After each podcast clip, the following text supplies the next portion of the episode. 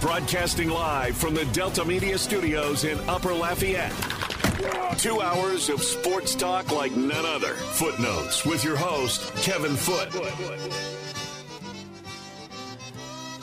Welcome into Footnotes. Kevin Foote on the game. Southwest Louisiana Sports Station and your home for the LSU Tigers and the World Series champion Houston Astros. Simulcast on Stadium 32.3 and 133 on LUS Fiber. The game hotline is 706 0111. 706 0111.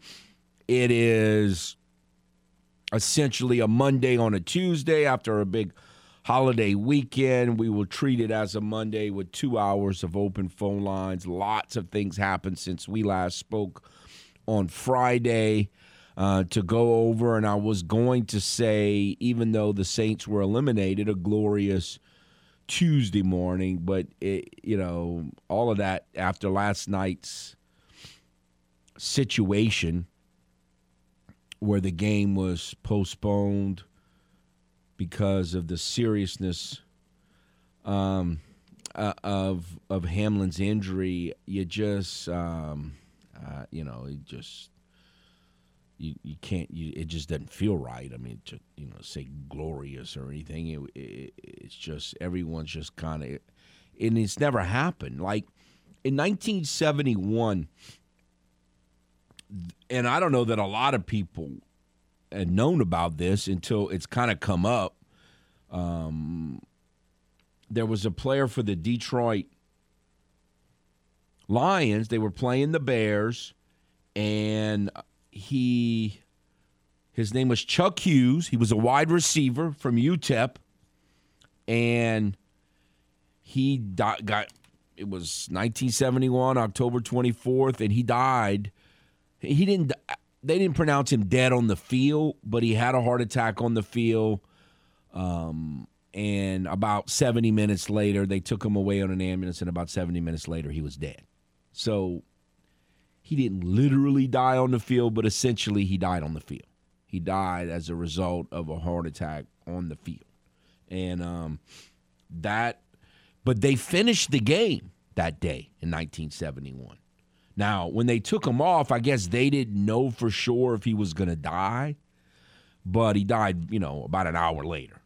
And they finished the game. So, you know, I remember, well, it wasn't that long ago when Shazier had that really bad injury and was paralyzed in the Steeler game. They finished the game. And what was his name? Utley. It seemed like it was a Thanksgiving Day game, if I'm remembering correctly. Maybe it wasn't, but it was the Lions. Again, the Lions and and an offensive lineman who got paralyzed.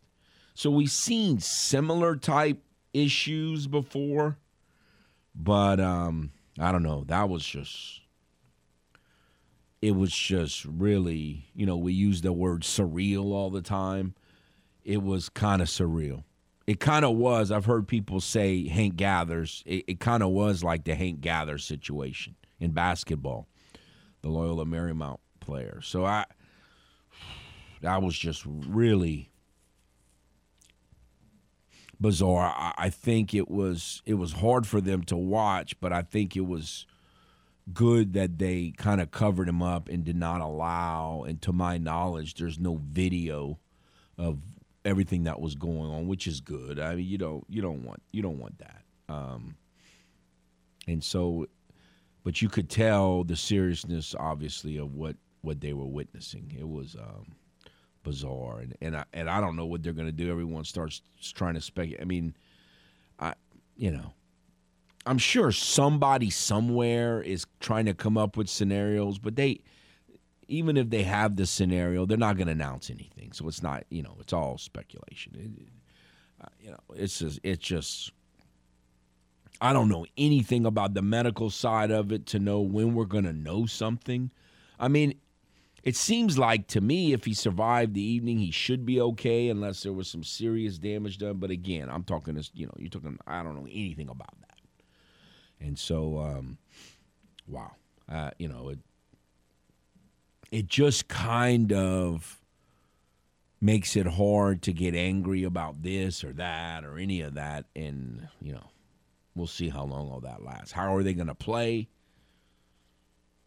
I mean, there's no way. Last night we was like, there's no way they're going to play. And even if they, I mean, you just you just couldn't play. Um, I don't know. You know, obviously in 1971 there was no there was no social media back then, and yet I wonder if they how heavily they got criticized back then. Chuck may remember that. Chuck was probably following or watching that game. Uh, lifelong Lions fan, but um, uh, you know whether they got criticized for finishing the game or not, I don't know how much CPR they did on the field. I, I, I don't I think I don't not aware of all those details, but the story I read about that said they finished the game. So, um, I don't know. It um, I guess it was good. Yeah, it was good because you'd hate to like if uh, his mom was at the game because this was a road game for the Bills. This was in Cincinnati. It's not that far, but still, it, family members sometimes go to game, but they don't always go to games. And that would have been even worse, I think, for his mom to be at home, you know, states away and, and, and see that happen. Uh, the, Hamlin is from Pittsburgh. He went to high school in Pittsburgh. I'm pretty sure he went to, if I'm remembering, the same high school that Dan Marino went, Central Catholic in Pittsburgh. Um, and he was a sixth round pick last year who was starting. I mean, you know, not that many six round picks start right pretty pretty much right away or really early in their career, but but he's he did that. So wow, just, you know. I mean, I guess we're going to talk about the Saints game and the LSU game and the Tulane game, but it's just kind of weird to talk about a whole lot of stuff when, when, when that kind of bizarre thing happens and tragic things ha- happens and you just hope and pray for the best. So again, we um it, it it's kind of a somber mood and yet if you want to talk about some other games that you saw, we'll certainly do it. It just won't we just won't have the same it won't be the same tone that that that we have most of the time here on this show because everyone in the sports world's just kind of waiting and seeing and hope that the news is good. Um They did okay, yeah. Um again, the game hotline is 706-0111 706-0111. Uh as expected, LSU won handily. A little more handily than I was thinking. I think they'd win by like 3 touchdowns or something, but I don't know if they'd win by what was that? 9 touchdowns. I mean, that was you know, it, it, it, was a game that probably shouldn't have been played. It's one of those bowl games. You know, this is really ugly, really ugly. Um, the Cajuns played against a team that their whole team played, and LSU played against a team that was not a representation of what that team was during the regular season. And I don't think Purdue would have beat LSU even if they had all their players, but it wouldn't have been, you know, about fifty six points um, you know, kind of ugly. Now, the Tulane game is was wild. I, I didn't see a lot, a lot, a lot of football over the weekend. I saw a fair amount, but not. I wouldn't say I saw a lot. Probably most of you or many of you saw way more football than I did over the weekend.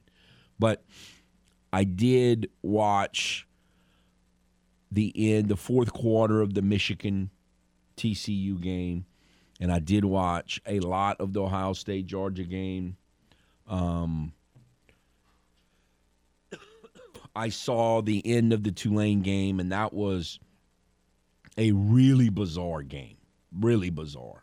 Um, the whole idea of fumbling at the one, and um, you know Tulane they don't have a great passing offense, and he didn't even complete that many passes, their quarterback. And yet, every time it came down to like having to hit a third or fourth down play, he did But they didn't do much else. I mean, on the game winning drives, would they get sacked twice and have a penalty? I mean, it seemed like that drive was doomed. The first play of the drive was a sack. It seemed doomed from the beginning, and yet somehow they ended up scoring and kicking the extra point. Uh, it was um, trying to think was it was at least two fourth downs they converted on, if not three. It was um, it was not a textbook drive, but it, they they got it done, and you know USC had to just be in total shock. I mean, that was that was a game that if Tulane played them probably ten times, that might be the only time Tulane wins, but that's the only time that matters. So great victory for them, for the Green Wave, no question, and uh, it was um, really one of the crazier endings. The way it went down, and and the the way the plays happened, and the fact that they got a safety. What I don't get, to me, especially if you're a passing team I've always thought you got to throw your way out of the end zone. You just throw a quick out or something. I mean, you got. I've always I always thought it was best unless you're just a great running team, and you're just physically superior than to the team you're playing. You're better off throwing your way out of the end zone because they're going to crowd the line of scrimmage thinking safety when you're at the one, and so you're better off just trying to get four, five, six yards on an out just to to get out of the end zone rather than trying to run it. Um, not that that, that I, I didn't especially for a passing team with a passing quarterback. I, that that was bizarre to me. And the, and and they went to the sideline and you kept seeing Williams just talking to himself and I'm wondering if that's what he was saying. He just kept mouthing something like "why this" or "why that." You couldn't, you could make out some words, but not all the words, and and and it was, it was just kind of. Um, I, I, if I was a USC fan, that's what I'd have been mad about. Like throw the ball. You know, throw the ball is what they do best throw the ball out the end zone to get four or five or six yards or whatever, and, just to where you're not in jeopardy of the safety. But wow, what a incredible um, turnaround in the last four or five minutes of that game. So, any comments you have on that game? Certainly, the Saints. Um, you know, j- just incredible irony. I mean, t- this season just made absolutely no sense. There's so many things about this Saints season that just there's just no logic. It's just you know, when the schedule came out, I was like, well, they're going to lose two games, the Browns and the Eagles, and they beat the Browns and they beat the Eagles in Philly.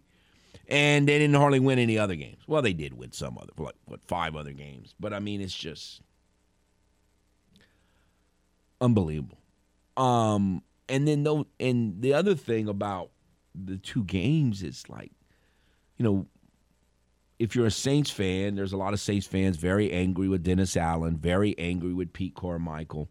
How about the opposing coaches, known as geniuses? You know, the two young offensive minded head coaches, high, pretty highly respected in the game.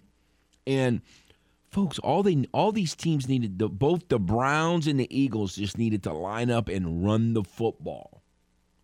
You know, they they and and they just kept throwing it. The Browns did and the Eagles did. They just kept throwing the football and I'm like, "Thank you." Why they didn't run the ball, I don't know. I was very glad they didn't, but both teams, if they just run the football, I don't th- I don't know that the Saints win either game. I mean, you never know, but I don't know that they'd have won either game if the other coach would have just lined up and run the football. Um, you know, the whole game in the Saints game Sunday, the Saints came out great. They out coached during the week. They out game planned the Eagles, no question about that. Um, and everything was going great, and then Dalton throws the interception. And basically, with the exception of a fourth down stop, which was great, and that's day one's pick six, which you know a turnover. I mean, what's a turnover? The Saints haven't gotten any this year, um, but very little to nothing went right up for the Saints the rest of the game. That turnover just turned the whole. I was like, you just can't, you just can't, you just can't do that. You just can't make that throw. And um, all year long, they they not every game, but way too often they they they they just couldn't never take that next step. Like they just you get up 13 and you they just just get that extra thing and get up three scores and they just you know they they did a lot of things well in that game. And again it was a game i didn't think they'd win. I've been saying since march or april whatever the schedule that's a loss. And yet while the game was going on i'm like just you're doing so much well. Just take that extra step and they just can't. I don't know what's going to happen moving on but uh they just ugh. But no, it was great. I kept saying the whole eh, since the interception, I'm like, they're not going to win this game without a turnover. Either the offense is going to have to step up and make a really big play, or they're going to need a turnover. And the offense never made a big play. Um, now once they once they got the pick six and they and they got the ball back, they were able to run the ball and run out the clock, which was great. But before that, the offense just wasn't able, and it was you know Juwan Johnson's just been tremendous, and then he drops the ball. I'm just like, you gotta be kidding, you gotta be kidding me. But um, no, it was it was a fun win, and um, did you see the end of the Yucks Orioles game? I mean, at the time, it looked like you know, basically, essentially, the Saints season was over, and I know officially it didn't end until that afternoon, but in my mind, it was it was over. Um, but the you know the hope that you had was that the Arnolds could make a big comeback, and the Arnolds were up fourteen to nothing in the game, and then they were up 21-10 in the game in this what third quarter, and then all of a sudden they're down by ten or nine because they missed the extra point nine, and they they kicked a field goal, which I thought was smart. What I didn't like is after they kicked the field goal, then they onside kicked. I didn't I didn't understand that, but they they it, they botched the punt. And if they would have just tackled the punter, the Arnolds would have got the ball at about the 40 yard line with a chance to win the game. Unbelievable. Unbelievable. They they would have had a chance. And and and and the punter, he got the punt off. An incredible effort by the Yucks punter. I'm sure that was Brady that did that. Brady was the one that actually got the punt off. I'm sure, is from what I understand. It was actually Brady that was in that guy's body that actually got the punt off. But, um, but no, an incredible job by that by that punter, unbelievable. All right, we'll take a timeout, um, and we'll come back. Again, open phone lines for two hours. Any of the, we we haven't gotten to everything, but we've touched on a little bit of it and. Uh, for those who are waiting, if I have not heard, I'm sure if we'll continue to look, if we get any kind of concrete information on Damar Hamlin's uh, physical condition or health wise, we'll, we'll certainly pass it along. But if you watch it last night, he uh, they put out something early, early this morning that he went into cardiac arrest and he is in stable, in critical condition, and we all kind of wait and see what happens next. We'll take a timeout. We'll be back on the game. Welcome back to Footnotes. Kevin Foote on the game. Want to remind you to join the Game Rewards Club where you could win a $150 gift certificate to Mr. Lester Steakhouse at Cypress Bayou Casino Resort or a $25 gift certificate to Mabel's Kitchen at Cypress Bayou Casino Resort. Also, a $40 gift card to Misfits Dine and Drink in Broussard and a $50 gift certificate to Richard Seafood Patio at Abbeville. Any of these great prizes or others that come up from time to time, you cannot win if you don't become eligible by becoming a member of the Game Clubhouse. So go to 1037thegame.com, 1041thegame.com today. Again, um, I'm seeing quite a few people on social media nationally just – you know, kind of saying it's a little scary because we haven't heard anything. And, you know, I'm, last night, Michelle and I were saying, you know, if it's really bad, they're not going to say anything for a while. And so that, that kind of makes you a little worried, but we haven't had an update that any that I've seen. Uh, we're just kind of on the wait and see on Damar Hamlin's situation there. Um, in the Cincinnati hospital, and it's um, it's kind of you know the waiting.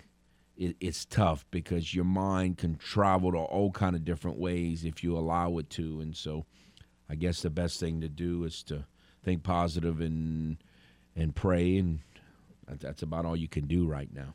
All right, let's go to the game hotline. Hello. Good morning. Good morning. uh, Happy New Year. Happy New Year to you. You know, uh, would you consider uh, the victory maybe one of the better uh, regular season victories? Like not all time, but maybe you know. Well, you you could argue. I mean, I I think both of these wins. Obviously, the Raider win was, you know, I don't even know what to think of that game. It was you know a sound thrashing from kickoff to to buzzer. Um, I thought the Vikings' performance was pretty good until the referees decided to cheat, uh, but there was some ish, iffy things there. But no, I, I, think it's fair to say that that was the best two games of the season, no question. Yeah, I mean, uh, so much attention because we live in a QW society is placed, and obviously, uh, uh, Hurts is a better quarterback than Minshew, and they're completely. I mean, they kind of have like a Les Miles thing going on where they have two quarterbacks, and neither one of them, one of them's a pocket passer, and the other's uh, more of a runner, and uh, it's like they just don't, you know, add up as far as uh, complementing each other. But the way that first half took place, uh, with the exception of the pick at the end of the half, and we took a sack on the last play of the first quarter. It was, and I think we what we had like a punt or two, but we punted them. We we coffin cornered them, or Gray had that you know one two yard line thing going on. And the uh, you talked about USC throwing the ball whenever you're coming out of your end zone. A general rule of thumb is you play offense like you would going into the end zone, where like 75% of your playbook is non-existent because you're not going to call a seven-step drop back to throw a, you know, 48-yard post route, right? You don't have time.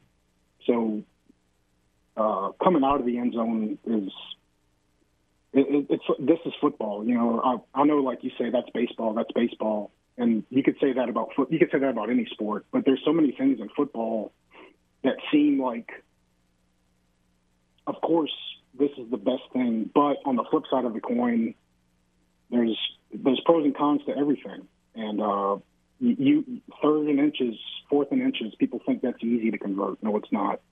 Go watch the Vikings Saints championship game where Pierre Thomas converted a fourth and inches. It was like he barely got it by the hair. You know what I'm saying? And like, uh, anyway, uh, like when you're third and goal on the one yard line, that sounds great, but because the defense has less field to cover, they can uh, commit to stopping the run or whatever. And on the flip side of the coin, when you're coming out of your own end zone as a, on your defense, you're thinking this is great. They have to drive 99 yards.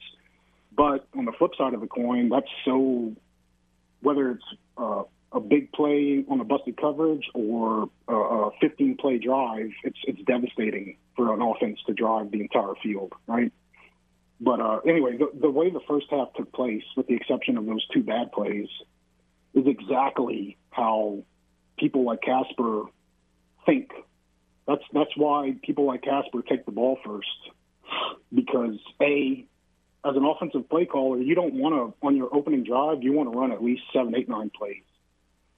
You don't want to score in one or two plays, as great as that sounds, because you're gathering information. How are they going to line up to this formation? How are they going to react to this motion? How are, who are they going to match up with D28 in the slot? And you gather that information and you apply it to your game plan and adjustments. So, like that, that's textbook how you want to play winning football. You want to possess like it's, and the, the same thing happened on the flip side. Defense three and out, three and out, three and out, and before you know it, their defense is right like right. But so much again. But when they threw that pick, so much of that was taken away. Not all of it. I mean, he still had the lead, but so much of that, well, you know, was just would just went out the window when they were in field goal range and he throws a pick. You just can't do that. The same the same thing happened against Atlanta. and we got a, a ten point lead, and we kind of went into conservative eat the clock mode. Because whenever you got a big lead in the second half, your opponent is your opponent, but you you really your opponent is the clock. It's like, man, I wish we could just do a running clock right now. We'd win that much faster. So sometimes you're you're like I would. I'm impressed whenever a team scores a touchdown on a big play, but what's more impressive is score a touchdown, but eight take eight minutes of gameplay off the clock. You know that's really impressive, and, uh, and that's how you do it. You convert three third downs, you convert a fourth down, and anyway, the game is over before you know it because you're just eating clock. But the point is, I wanted to wait until after the season. We still have to hopefully beat the Arnolds. Again, the league and their infinite wisdom. It's not a meaningless game, but of course, you know, I guess the Arnolds are playing for uh, a chance to get in the playoffs. But you know, uh, having said all that, it's just, man, we used to say it all the time, and we I, I know you we gave up talking about it, but 2011 the Texans were kicking our butts, and the Saints went no huddle for the rest of the game, and our offense was on fire. Uh, we're, we're killing the Bucs. I think they did hold on that last drive Oh. on that Monday night game, but Brady was getting instant pressure, and then all of a sudden, for two drives, we can't get to him. But what what happened? They go no huddle. They're in they're in do or die mode, and it works. And that's the thing is, we're so married to the Sean Payton era of, I say era, his our Stalin blueprint for winning the game was win the time of possession. I'll always take time of possession over no huddle. And you know, college teams and some pro teams, they just it's everything's Chip Kelly basically, or even Lincoln Yep. Riley, and these super spread out aggressive offenses. It's great for putting up points, but it's not game championship winning football, right? Like two having a No, I, a. I, I, I, I agree. I would just say, I'll say this. You, you mentioned Brady. I don't want Tom Brady. I would love to go get Joe Brady, who I believe is with the Bills right now. He's like the quarterbacks and receivers coach. I want to hire Joe Brady, and I want to say, Joe, do what you did at LSU, and it wouldn't be a, a, a, a college football is different than the pros. I don't want to do it 100% of the time, but there's certain games you want to go with aggressive and you want to change a pace, and you're starting to go no huddle, snap the ball as fast as humanly possible, and just run some basic plays where the the it's not about getting the first down in the huddle because you called a complicated play that takes a paragraph of words to say. You run a simple play, but the point is you line up. The defense is barely able to get in their stance. You snap the ball, and you get you get the first down because you're, you're sacrificing those 40 seconds of game clock Right. to Uh, all right. Well, I got I got to get I got to go to a break. All right. Thanks for the Thank you. Um, no, I you know I there were some people that were critical because he kicked a field goal later in the second quarter. But look, on the first drive of the game, they went for it on fourth down in a um in a situation where they could have taken the field goal. And I kind of agree with both. I mean, I think they were thinking at the time this is a high powered Eagles offense, even without uh, Hurts. They put up, what, 30, 40 points against the uh, Cowboys, and he threw for almost 400 yards. So I think they were thinking that this could be, that they would take some points to beat the Eagles, and it turned out it didn't. So he went for it early on that first drive, which I, I, I was good with. Um, but I was also good with him kicking the field goal after that. No, they needed to control the clock, and they did a good job of that. But again, it just kind of, it just kind of went. The whole thing turned when, when when Dalton threw that really bad interception. It just changed the whole momentum of the game. But fortunately, you know, I think they still lose the game without the pick six. They, uh, you know, the whole game it was like the whole second half, like they got to get a turnover. They're not going to win this game or hit a really big offensive play. And it didn't look like a really big offensive play was about to happen. So they needed a turnover. Fortunately, they got it, and at least they were able to to get the win. No question there. All right, let's take a timeout. We'll come back with more on the game. Southwest Louisiana Sports Station and your home for the LSU Tigers and the World Series champion, Houston Astros. Tune in every weekday at 8:15 a.m. and 3:15 p.m. for the LSU Sports Update, presented by Tibbs Trailers here on the game. 1037 Lafayette and 1041 Lake Charles, Southwest Louisiana's sports station.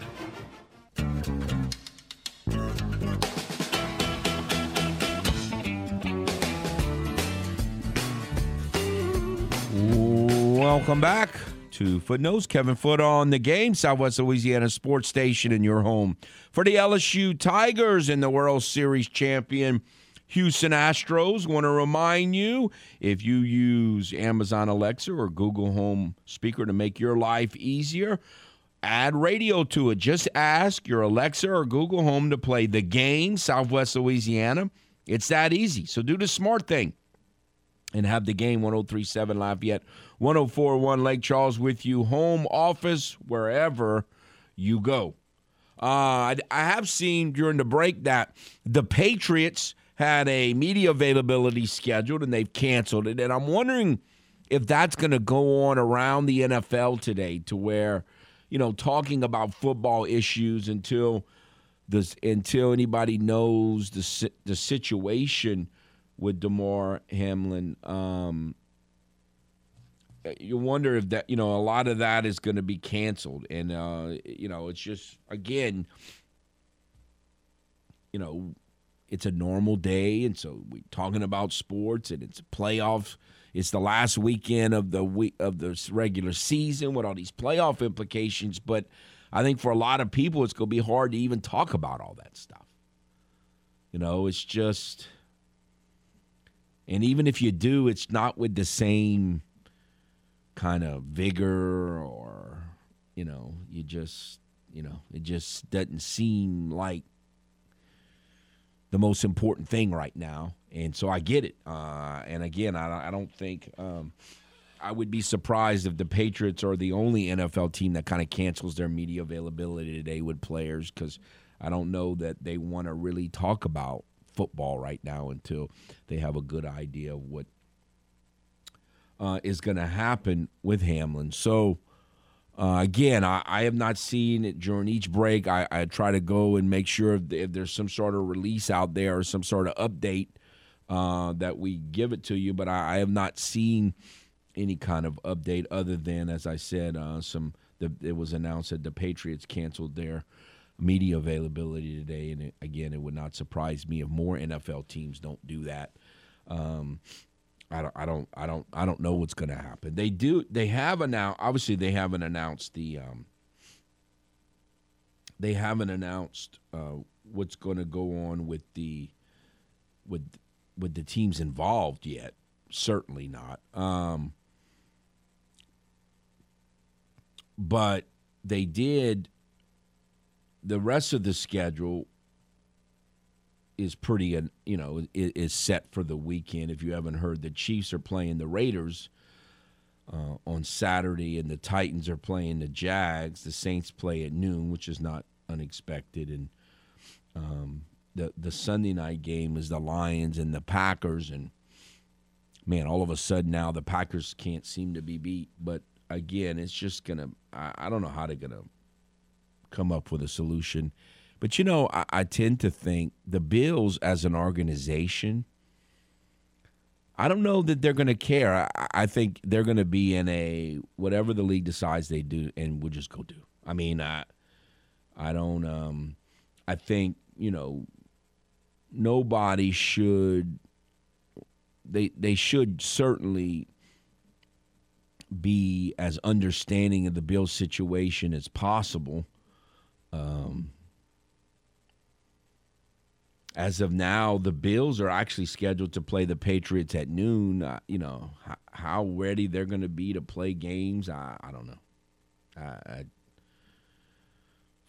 you know, some people were suggesting that they play tonight, and I just like they last night I was hearing. I'm like, I, I just don't see that happen. I just, I mean, it's going. I think it's going to be tough enough for them to to have a week of practice and to play on Sunday, much less play tonight or tomorrow night. I just, I, I just don't see that happening. But um, we'll kind of wait and see. But no, don't have a big up. I, at least I'm not aware of an update.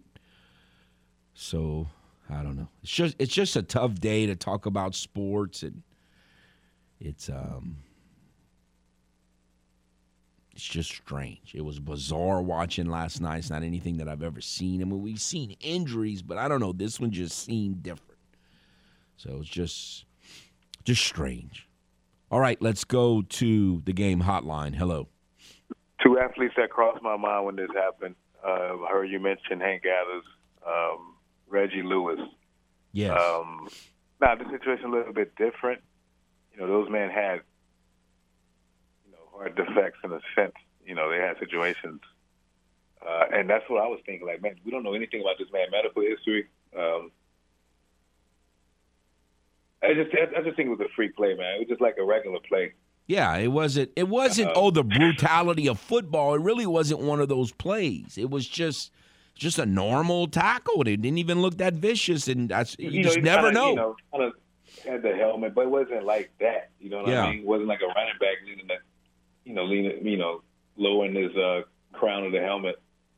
Wasn't anything malicious, and I think the field is cursed, man. That, that field has seen a lot of fluid injury, Yep. right?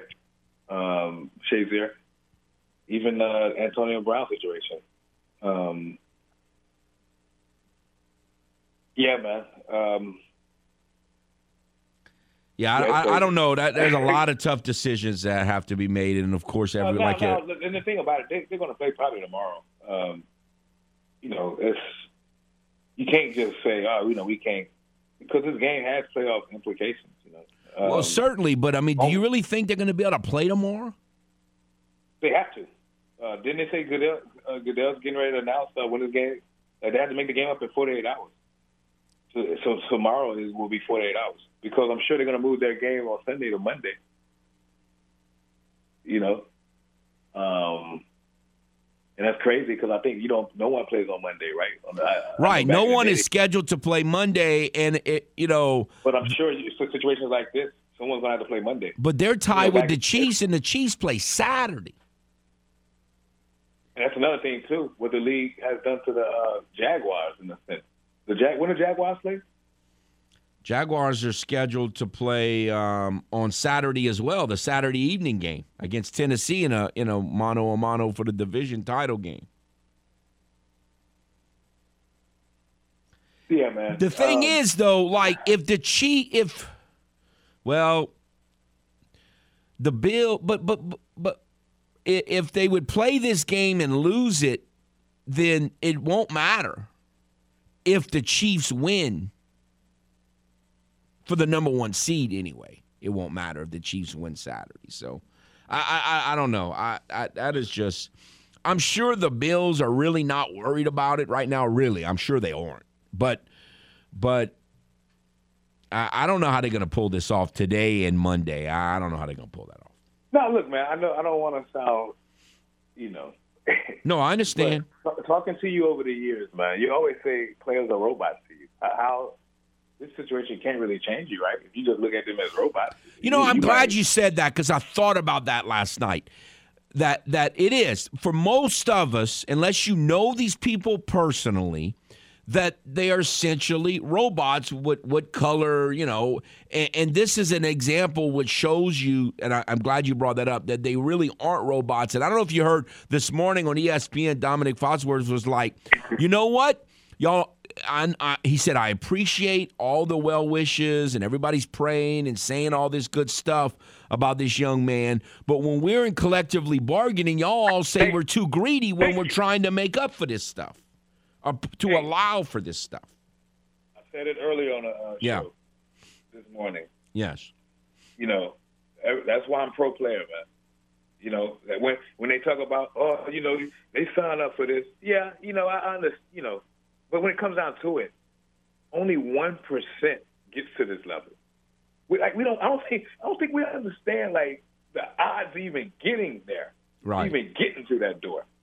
And like you said, this man was this man odds were even less. This man was a six round pick, man. And when you see some video footage, this man, hey man, it, Hey, the whole thing is sad, man. Hey, this, this seemed like a genuine good man who cares for people. Um, and like I say, man, I hope he make it. But we we basically seen a man die on the field, man, and I knew it was coming to this in a sense. Um, but yeah, it, it's it's wild, man. All right, It thank is. Thank you for the call. Um, yeah, I, I don't know where they're going to go. Let's go to the game hotline. Hello. Hey, is this me? Yes, sir. Okay, hey Kevin, this is Randall from Jennings. Long time I haven't spoken Yeah. to you. Hope you had a good Um, holiday. Well, it's till last night. Yes. And you know, look, the city of Buffalo. Remember, they just had two intense winter storms that killed what some thirty people. You know, and I'm sure they look to football. You know, it's their escapism, just Yeah. like we do down here. And then to have this, Yeah, it, It- it, it's very it's, tragic. It, it, it, it's hard. It was hard to watch last night, and, and it's hard to talk about football today. It's just, I mean, I, you know, no, it's hard to know how to react to. it. It's just so bizarre. Yes. you know, you, you just Scary. saw Tulane come back. You know, a great comeback win, and it's just kind of. You know, it just, like I say, sports are irrelevant, and probably the closest thing I can think of this is um, uh, Joe Theismann. You know, when he broke his leg. Of course, they, the game went on, but and that. So anyway, just prayers for everybody. Absolutely. And, um, and that. Okay. Well, look, you have a, a happy New Year, sir. You, you too. Thank you very much for calling. You know, the Joe Theismann or Theismann situation was was awful, no question. But you, no one ever really feared for his life. Obviously, he was just in awful pain, and it was just you know, you no one wants to see and you know that, and and and you felt for him, just like with the um, Alex Smith situation. That was awful, but uh, but it wasn't so much like where he died on the field. I mean, this is just. I've seen quite a few athletes like maybe play ten years in the league, and they- you know, like they said, they never seen anyone essentially die on the field and have to be brought back to life. I mean, that's just, whew, man, tough. All right, we'll take a timeout. Come back, finish out the first hour on the game, Southwest Louisiana Sports Station, and your home for the LSU Tigers and the World Series champion Houston Astros. Welcome back to Footnotes. Kevin Foote on the game. Southwest Louisiana Sports Station, your home for the LSU Tigers and the World Series champion Houston Astros. Everyone kind of getting back in the swing of it. And again, it's even harder because of everything that happened in Cincinnati in that game last night being postponed. I believe it was the third drive of the game. The Bengals had scored a touchdown. The Bills had gotten a field goal and completed a pass to Tee Higgins, and a tackle was made. And then kind of the whole sports world kind of came to a grinding halt as everyone is concerned about the health and life of um, Bills def- safety, Damar Hamlin. And so we'll wait and see for more news. And, um, and uh, you know, I'm not saying they've made a decision because they probably haven't, but but we don't know. It's, that's all speculation. Um, but certainly, I would think they're going to let the process play out until they make a decision. There was a lot of controversy. I don't know about con- I guess you call it controversy. A lot. There was some discussion, and Scott Van Pelt of ESPN was pretty adamant about it, and and, and kind of played along, perpetuated the discussion that the NFL was going to make was going to try was trying to make these guys play after a five minute break, and the coaches and players were like, "Uh, uh-uh, we're not playing." And so, you know, I, I don't want to speak one way or other on that because we don't really know. There, there's a certain amount of speculation there, and so I don't want to, you know, be all critical of one side or the other because it's kind of like, you know, no no one expected that to happen last night. It's not something that anyone can prepare for, and yet you, you kind of hope the right decisions were made, and, and you could easily tell that the two coaches were on the same page, and the two teams, at least all the players that, that they showed, were all on the same page, and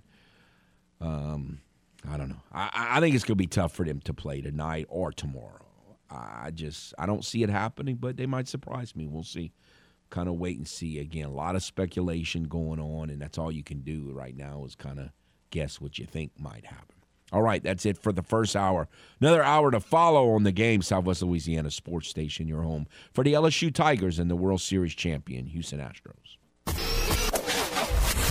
Broadcasting live from the Delta Media Studios in Upper Lafayette. Two hours of sports talk like none other. Footnotes with your host, Kevin Foote. Welcome Back to Footnotes. Kevin Foote on the game. Southwest Louisiana Sports Station and your home for the LSU Tigers, World Series champion Houston Astros. Simulcast on Stadium 32.3 and 133 on LUS Fiber. The game hotline is 706 0111 706 0111 as we and people all over talking sports all over the country is kind of um, done is kind of waiting and seeing for news on Damar Hamlin. If you have not heard and you haven't been paying attention or you just kind of didn't watch football yesterday because you were doing holiday family stuff and just missed it, uh, Bill's safety Damar Hamlin, 24 years old, six round pick who was starting for the Buffalo Bills, arguably the best team in the league, out of Pittsburgh, and um, just made what looked like a routine tackle last night. Got up and then collapsed, and apparently, from you know, we didn't actually see it, thankfully, but um, went into cardiac arrest and had to be revived with CPR and a defibrillator on the field, and the the players did a great job of covering that all up, and yet they saw it, and you could tell their reaction was was very dramatic and very um, tough to watch. And so we're kind of waiting, and seeing. They sent out something early this morning that you know that you know basically saying everything I just said that he was in cardiac arrest and that he's in stable but critical condition. Now, the only kind of update we have is apparently I did not know about this till this morning. He's got this charity for kids that people are giving to that as a as a way of like I guess knowing, trying to support him and, and, and know that they're thinking about him and that is going incredibly well, it sounds like. Yes. So, um, as we said this morning, Raymond and I, for our Company, did not put up a poll question. Instead, we put up the link on our Twitter and on our Facebook for his toy drive. It's called the Kelly and Nina's Daycare Center. It's the Chasing M's Foundation Community Toy Drive. He says in his GoFundMe, it says, As I embark on my journey to the NFL, I will never forget where I came from, and I'm committed to using my platform to positively, to positively impact the community that raised me. I created the Chasing M's Foundation as a vehicle that will allow me to deliver that impact, and the first program is a 2020 Community Toy Drive. It is now 2022, as this is third year doing it. This campaign gives the, you the opportunity to contribute to our first initiative and positively impact children who have been hit the hardest by the pandemic. 100% of the funds raised will go toward the purchase of toys for kids in need. The time to act is now, as we will be distributing toys on December 22nd from 8 3:30 to 5:30 p.m. from Kelly and Nina's Daycare Center, and with the address afterwards. If you are not able to contribute monetarily, you can support this initiative in other ways. We are accepting donated toys at the daycare center, or simply spread the word by sharing this fundraiser on your social channels. Thank you so much for supporting me on and off the field. I am grateful to have the opportunity to work with you to help make the holiday season a little brighter for the kids of our community. He originally had his goal of $2,500.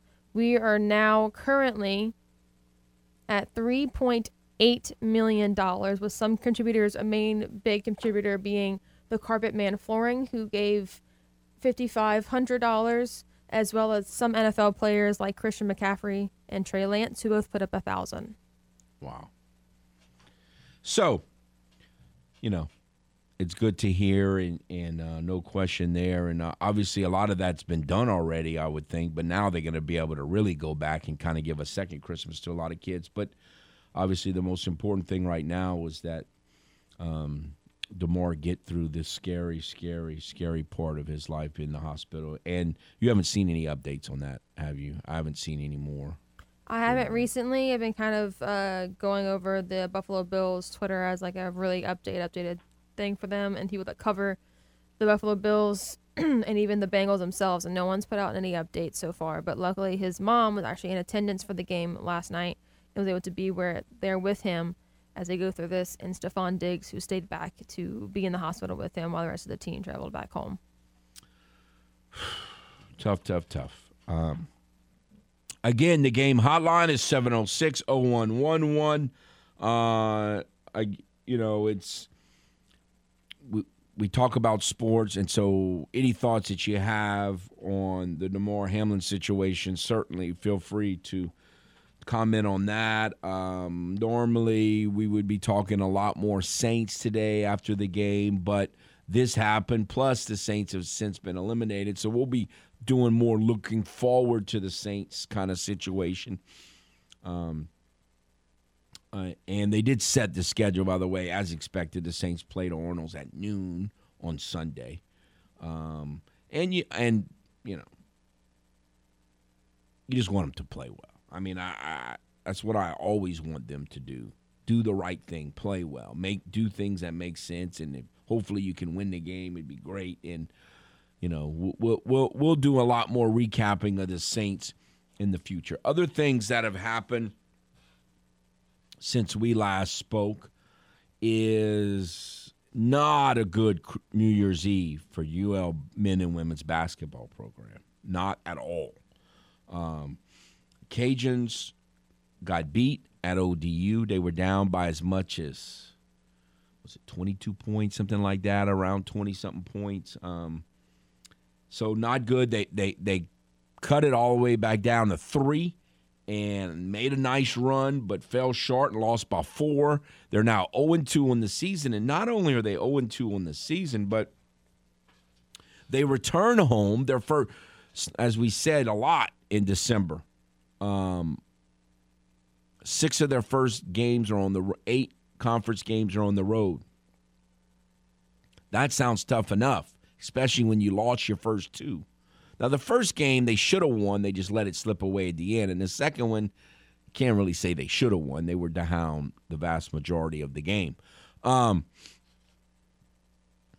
but they return home to the Cajun Dome on Thursday, and they're playing a Southern Miss team that's 2 0 in the league and 13 and 2 overall.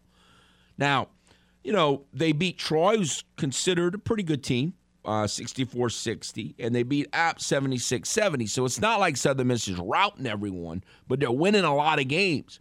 It's not going to be an easy win, but they really need to win these two games. I mean, they just really need to win these two games, and they're playing, again, Southern Miss at 7 o'clock on Thursday, and Georgia State, who's kind of been their nemesis.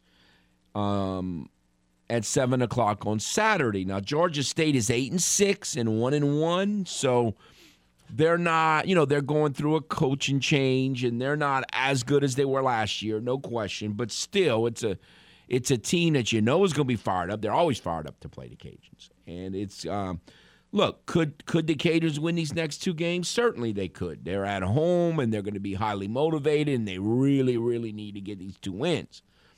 Uh, but this, you know, both of these teams have winning records, and Southern Miss is thirteen and two, so these are not going to be easy wins. But you really don't, you really don't want to split. I mean, you really got to sweep these these two home games, and it's against two teams that are good. I mean, you know, it's not like you're playing some team that's struggling. Both of these teams uh, have winning records, and, and Southern Miss, as I said, is thirteen and two, so not good. On the women's side the women won on Thursday, but did not play well on Saturday and lost, and and so they now went one and one in their two home games, and now are going on the road to Southern Miss and the Texas State, which is not the easiest trip in the world, not the worst, certainly not the worst, but still you're going east and you're going west, and um, and you know both of these teams are a little bit in transition, but again, uh, will not be easy wins. In the way the Cajuns have played most of the season. None of these wins are going to be easy, and so it's um, going to be going to be tricky.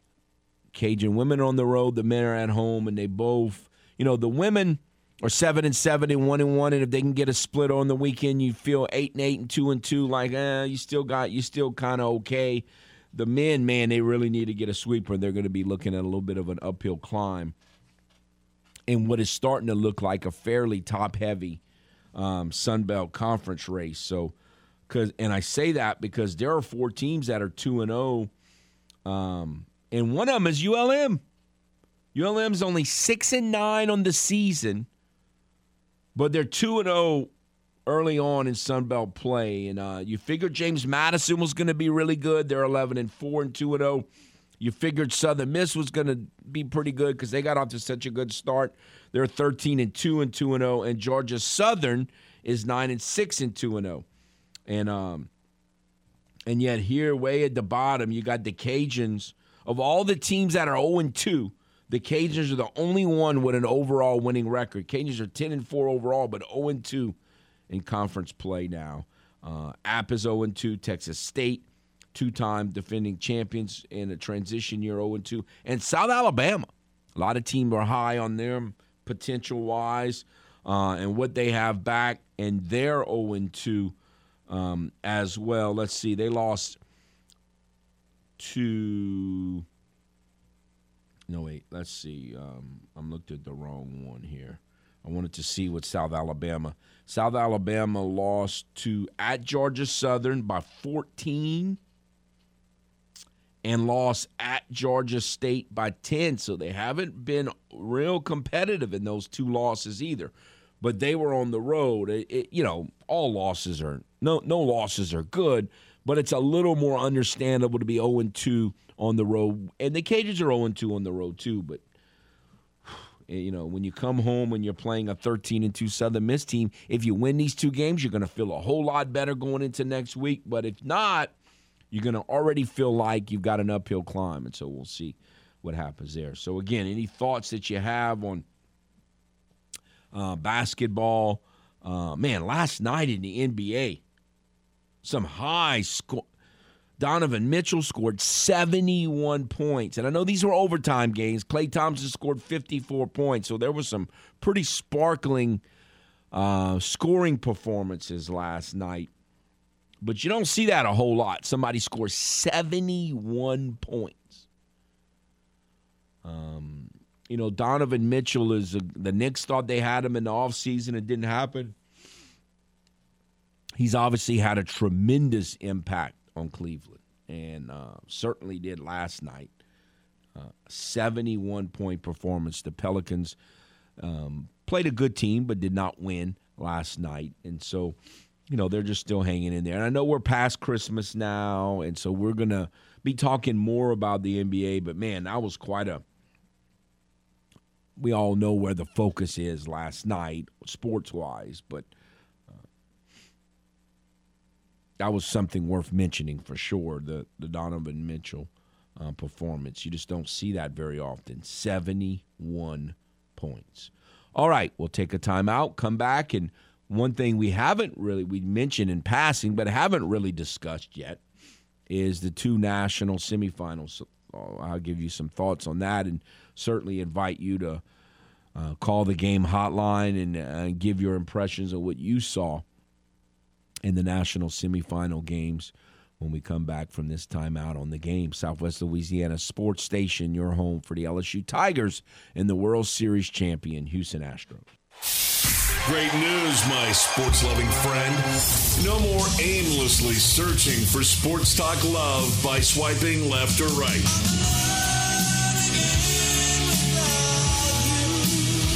That's because you've already found the perfect match for sports talk love that is.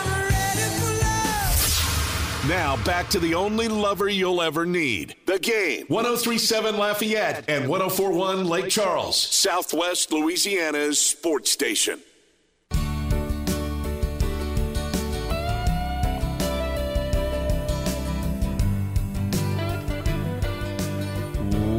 Welcome back to Footnotes. Kevin Foote on the game.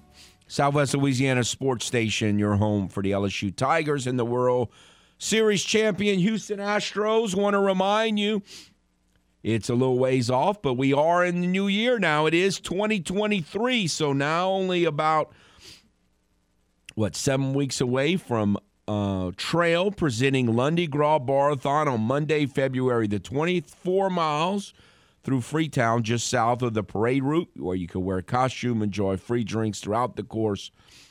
A party bus will follow, which gives you options. You could run all of the race, four mile race, or walk it, however you decide to do that.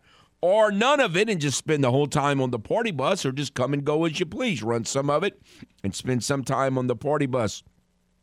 The audience will vote for the winner of the costume contest. So bring your loudest, craziest friends to Lundi Gras Barathon. Register now by going to latrail.org. Again, um,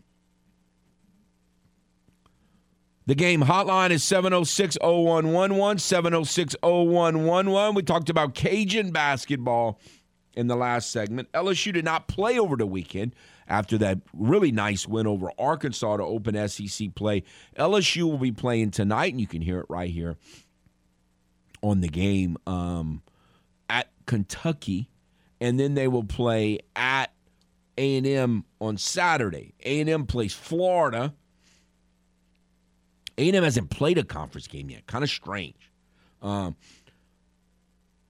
Kentucky lost its first conference game. Got beat 14 at Missouri. You know, Kentucky is nine and four on the season, which is not real Kentucky like. Uh, you know, they've lost to some good teams. They lost to Michigan State. They lost to Gonzaga. They lost to UCLA. I mean, none of those are embarrassing losses, but when they they got beat uh, to Missouri by 14, so they were beat pretty handily. So a little bit of a surprise, you know. The, I'm sure the natives are a little restless in Lex- Lexington, and so uh, on paper, it's possible LSU's running a into a little bit of a buzzsaw, a team that's going to really be needing a win. Kind of like Cajun fans are hoping Southern Miss is doing. Coming to Lafayette in the Cajun home on Thursday, playing a Cajun team that's really in need of a win. And so we'll see how those situations kind of play out. All right, let's go to the game hotline. Hello. Uh, hello? Hello. Yeah, Mr. Foote, uh, Wilbur Harris. Uh, I was just wondering, man, because I seen, I seen the hit take place last night. I was watching the game, you know, because it was a game I was looking forward to. Right. And I've seen, I've been watching football since, I mean, at least, at least 40 years, and I've never seen anything like this. I'm trying to figure, is maybe just your opinion, because we don't know. What is the long term effect on the actual game? The players, will players be retiring from this? Cause, I mean, they got some of them made their money, and this this probably something that could have happened before, probably could happen again. I mean, what kind of changes does this bring to the game? Well, you know, if this was one of those plays like where, you know, a guy just laid a guy out with his helmet, and then I think there'd be a lot more of those discussions. But if you watch the game, I mean, it didn't look like an unusual tackle. It wasn't a particularly it wasn't a particularly brutal hit or anything. It just you know, he just whatever reason hit him right at the wrong spot and and uh, you know, I don't know if, you know, we don't know like if there's some sort of heart defect like with the Hank Gathers situation that that that, that example that we gave earlier. I, I don't there's no question we all know football's dangerous. But again, this is a situation that could have happened in basketball. It just didn't look like an overly physical hit by football standards. It just I don't know. It's just it was just really bizarre. I mean, I've seen the, the, the, the play. I mean, it looked like Tee Higgins just put a shoulder into his chest that would be normal. Play on. Yeah, it wasn't anything abnormal. wasn't anything particularly no. brutal at all. It just no. I don't know. I guess if you hit someone on the heart, you just never know what's going to happen. The really amazing thing is that this has never happened before because, like That's we right. said, That's it right. wasn't That's right. really all that brutal looking. It's just awful. I mean, I've seen worse hits than that. Oh, be honest, absolutely. Yes, yes. And way bigger people hit smaller people than him, and they get up. Right. So I just want to know if you. I don't. I don't really the think there's going to be. Look, there's all. It's going to certainly. Anybody who's a football player is going to ask themselves, man. You know, it's going to make them think. But I don't know that this is. It was a legal hit, so I don't know that there's going to be any punitive rule changes or anything to account for this. Really, because I, I don't think it was a brutal football kind of a play. It, it's just, but if you're a football player, certainly you might be thinking, man. But again, I mean, do you see? do you see this trickling down from the pros all the way to the high school level? Changes that could be made. Uh, I mean, I tackling.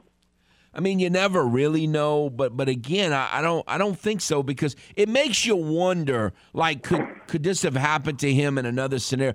In other words, I don't know that football was what brought this out. Maybe, maybe people will conclude that, but I don't know. We, we need to find out more about his situation and what you know if they can come up with anything about his heart or. Uh, def, you know, a heart defect or some. Who knows? We'll, we'll we'll we'll learn more in the weeks to come. But I don't really think so, but you never know. To your point. Okay, thank you, thank you very Th- much. thank you for the call. It doesn't seem like, to his point or to his question, uh, that it that this is a classic scenario where people will, you know, it could change things rule wise going all the way to the high school level. I don't really see that happening, but again, we don't know all the facts yet. It's just I just think I think the the first impact is really going to be anybody who plays football. Like man, it, it, it it's a sobering thought. You you know how dangerous it, it can be, uh, uh, and and yet you have to not think about it. And this is going to be a time that's going to cause some people to think about it a little more. Now, I've also, you know, there's also the line of thinking that had this happened outside of a football field, it could have been a lot more dangerous because the the only good thing about this happening on a football field is that you have medical personnel on alert right there, you know, so close to to him going down where they could treat him right away and you know, pretty good chance save his life. At least that's what we're all hoping. And so I guess that's the good part about it is if something like this does happen, I guess it's best that it happens on a football field because you got medical personnel right there kind of at your fingertips kind of thing. Where if it happened in his house or, you know, who knows where, at a restaurant or something, then, you know, they might chant, you know, there's no question the medical personnel wouldn't have been there as quickly. Just about anywhere else he'd be. All right, let's go to the game hotline. Hello. Kevin, Yes, sir. how you doing today? Happy New Year's to you. Ooh, it's a it's a it's a rough day. Yeah, it's a rough day. But you know, I I, I hadn't seen the play, and and when I I turn I actually turned to the game right when they started, just before they walked off the field, and so I, I wanted to see the play. So I decided to go to some of the cable news stations because I figured at least one of them probably would be showing it, and they did. And as you, we all are saying, it really wasn't. I mean, it wasn't a hard hit at all. But I, I the thing with those news stations, they had medical experts at, I guess you would say, and they would say that they not sure, but they were basically saying it was they. He felt one the main, first one that they talked to was a guy that's probably been in medicine 50, 60 years.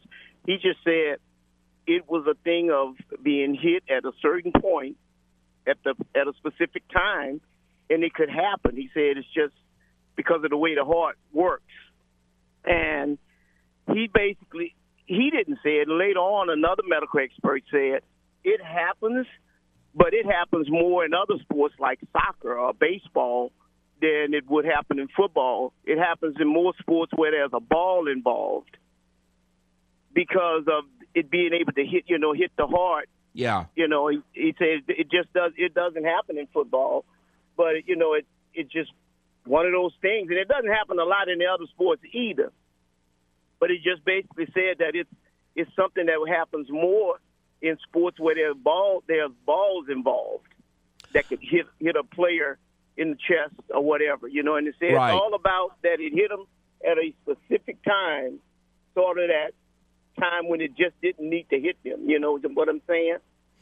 I wonder. The only thing that would change. I did hear someone on a uh, on a national show say this morning that in sports like lacrosse, someone called and said that he played lacrosse, and they were trying to increase the protection, like the pads or whatever, in lacrosse. And I'm football players are, are, are now wearing smaller shoulder pads than they've ever worn before.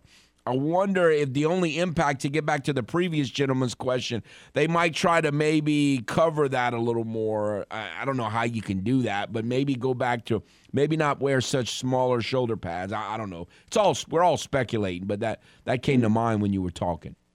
Right. Yeah, that's what he. This person, Doctor Prate, basically said it happens more like hockey, uh, and I, I didn't mention hockey earlier. Places where there's something that involved that could hit a player in the chest more than it does in in football. Right. You know, because like we we all saying, I mean, we have seen. I mean, we saw more vicious hits than that yesterday. Yes. I mean, uh, uh, uh, Sunday. You know, so it wasn't a hard hit at all.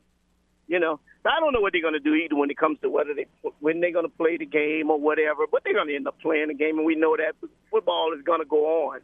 But you know, it's like I just I I personally think that there's you know maybe an unknown condition because this happened before. It's happened in the last year. Somebody I forget who it was, where where a player had a uh, you know a heart condition and they found out about it after after a situation. You know. Right. So, yeah, but um, it's it's an unfortunate thing, uh, and you know, and I thought about this too. They were talking because I listened to Bob Costas. He was he was one of the people that they talked to, and he basically said, you know, he mentioned how it's happened before, and some of the same ones that you mentioned. And I said to myself, most of these kids, is even their coaches wasn't born then. Right. you know, because they're talking in the seventies. These guys are twenty-five to thirty-five. You know Right. most most of them. So they, they weren't even they wasn't even around then, and I was probably fifteen. I don't remember it. I don't even remember it. You know, 'cause- And- football wasn't. And no one that has has anything to do with running the NFL right now was around then either. So they, you know, it, it's just totally That's different. it. Yeah. So uh, to me, when they were, you know, they were talking about, well, they doing this and this for money, but they people, we have to understand too, when something happens and it's never happened before, I don't care whether you you think that they're thinking about the dollars, and they do. We know they do. The people we work for, that's what they think about. But still, when something has never happened before, you got to say, well, wait a minute, they, they Right. got to get this together, you know. Yeah. It takes time to think. Yeah. Yeah, Yeah. and then and they're all over the country. You know, they're not all sitting there in Cincinnati. Right. You know, they're all over the country. That is People true. that are going to make these decisions. You know, so let's just hope for the best for the young man first of all. And then after that, they just figure it out. And Kevin, I'm gonna say this, and I'm gonna go. I was in the camp of Allen need another year. I don't see the coaching getting better.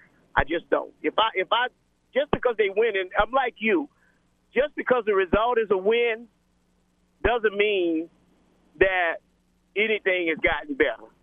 To me, I, I just think I, I think this this one year experiment is enough between him and Carmichael. Because why is it that you and I, and even the national announcers on TV, be screaming, "Why is Taysom Hill on the sideline?" Oh, at times when he needs to be in the game. yes. You know, like, these people don't get it, and it's like, what is it about you don't get that we're more productive when he in the game? Well, there's some people like uh, Teurlings Catholic head coach James Ponche that said just put him at quarterback all the time. We don't have to worry about that. But I don't. I don't think I- that's going to happen either.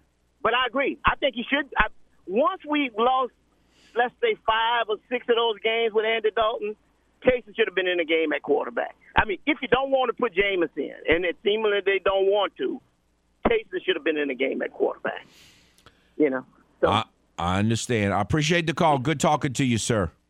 Same to you. Thank, thank Bye-bye. you. I um. The the problem with as he's talking at the end, like I don't know what they're gonna do. They just there's just not a lot of time. There's not a lot of days to work with. I don't know what they're gonna do. It's just a bizarre. It's just they gotta they gotta be like, man, you don't want to. You got to come up with a decision. You got to move forward.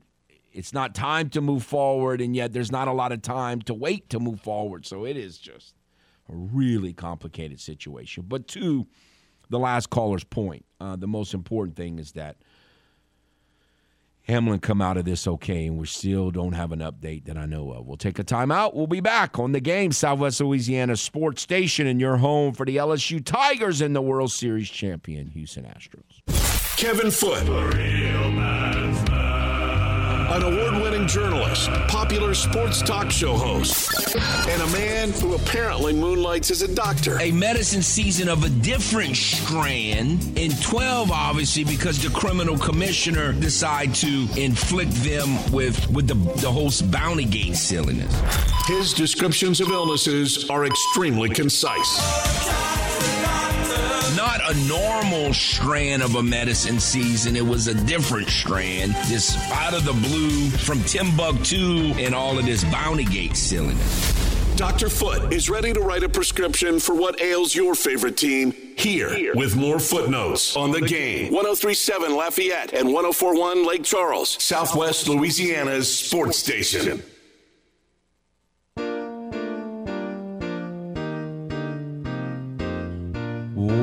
Welcome back to Footnotes. Kevin Foote on the game, Southwest Louisiana Sports Station, and your home for the LSU Tigers and World Series champion Houston Astros.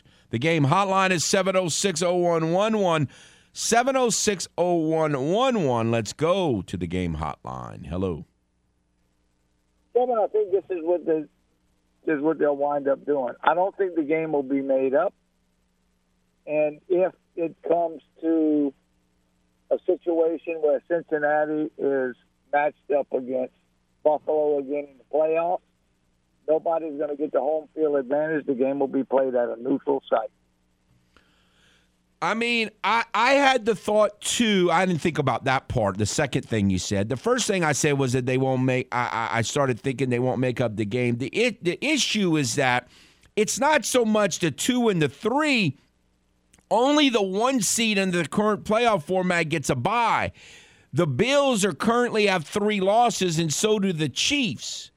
And the Bills beat the Chiefs head up. So they would own the tiebreaker, but if you don't play the game, then you can't even get to the tiebreaker. So it's really to it's really for that bye week. I, I don't think the Bills would think a whole lot of whether they're the two seed or the three seed, but if you're the one seed, if ever a team needs a week off, it's probably them right now.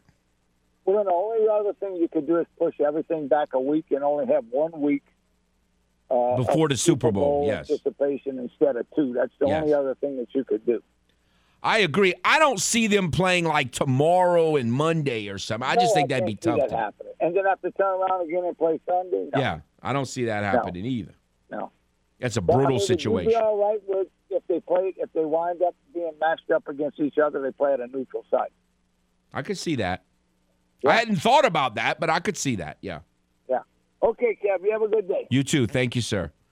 Um, no, that's the first I've heard of that idea. Again, this is not a scenario that we've ever really faced before. Like you've had weather c- cancel games, we've had the strangeness of the pandemic ch- canceling games.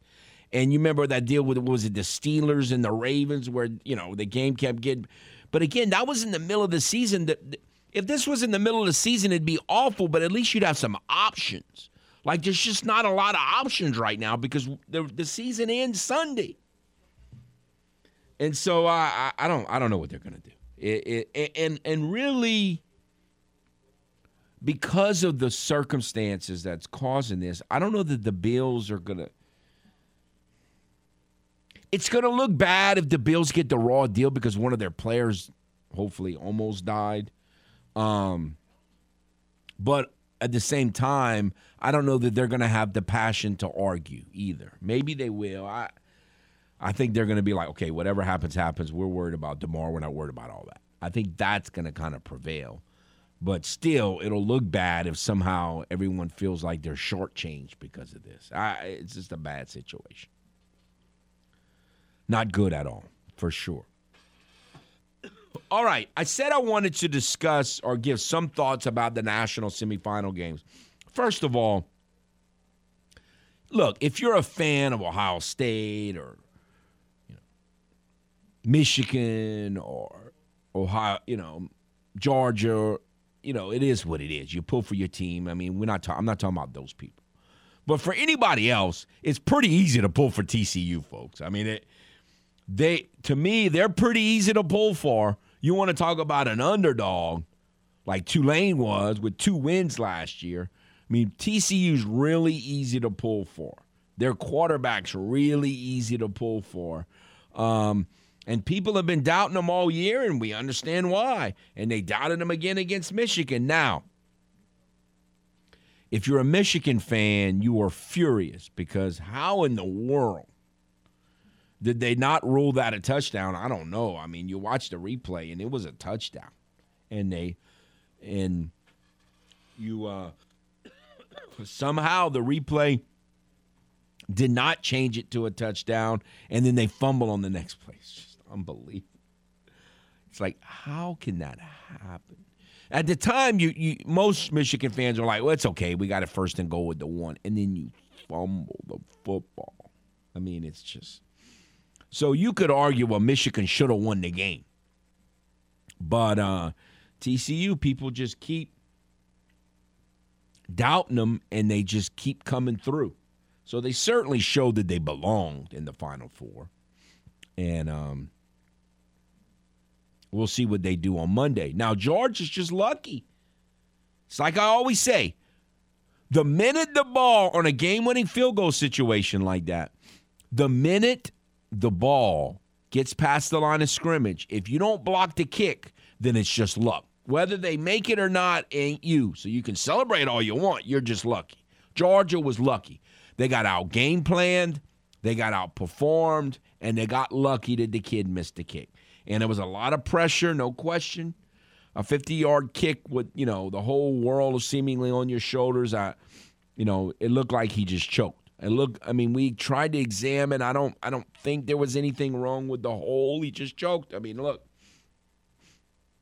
I choke on stuff all the time. I mean, I, you know, I don't, I'm not hammering the kid. He just, he didn't make it. But Georgia's just lucky. I mean, we all thought Georgia was. I thought Georgia was going to handle Ohio State. But again, when you don't play for about a month, you just don't know what's about to happen. And and and kids and even coaches, they they buy all that junk too. Ohio State had a great performance. I mean, they just did. They out game plan, they out coached, and and for the most part, they outplayed Georgia. But you got to give Georgia credit; they hung in there. Ohio State probably should have got a little closer, and yet I don't think the distance did it, although it might have impacted his execution of the kick. Uh, but they got lucky. They didn't block it, but they just got really lucky that the kid missed it. And so um, I don't think anybody thinks Georgia this year is as good as Georgia was last year.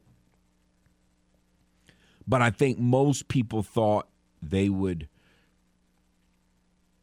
not get outplayed by Ohio State, but they did. And uh,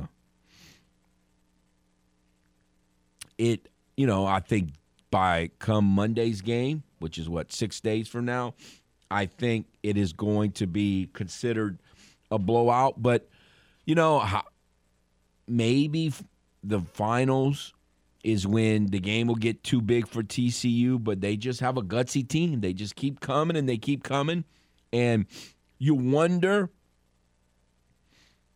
how much of what Ohio State did to Georgia.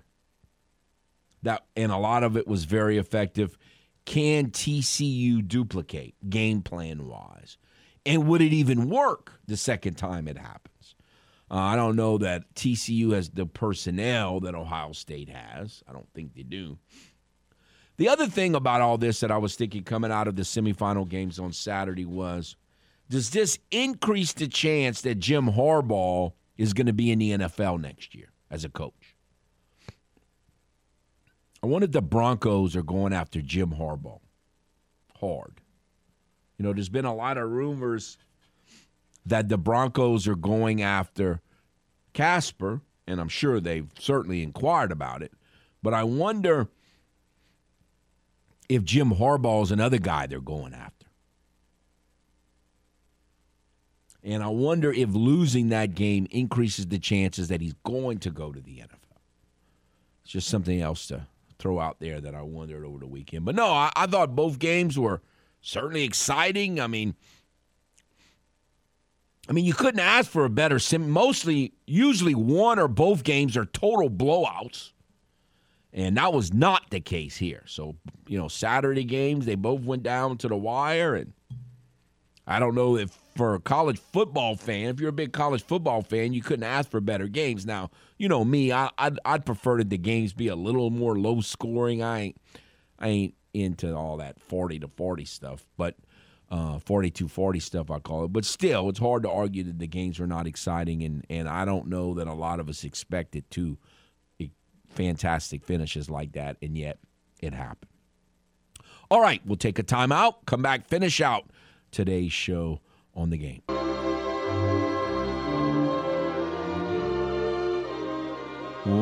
Welcome back to Footnotes. Kevin Foote on the game, Southwest Louisiana Sports Station, your home for the LSU Tigers and the World Series champion Houston Astros. Look, it was going to be it's always kind of strange when you come back after a long weekend like this and and you know a holiday weekend new year's and and kind of the holiday season's over now and it's always a little weird when you come back and you kind of have to start over after a big long holiday weekend but then it's even doubly weird when you experience what the monday night football game brought us last night and, and, and this young man damar hamlin collapsing and having cardiac arrest and having to be revived on the field and and every everybody just having that huge gulp of perspective and sports isn't really that important. And and so it was already going to be a strange day kind of hard to to do everything and get back in the swing of things. And now it's like should we even be talking about sports? You know that whole perspective thing. And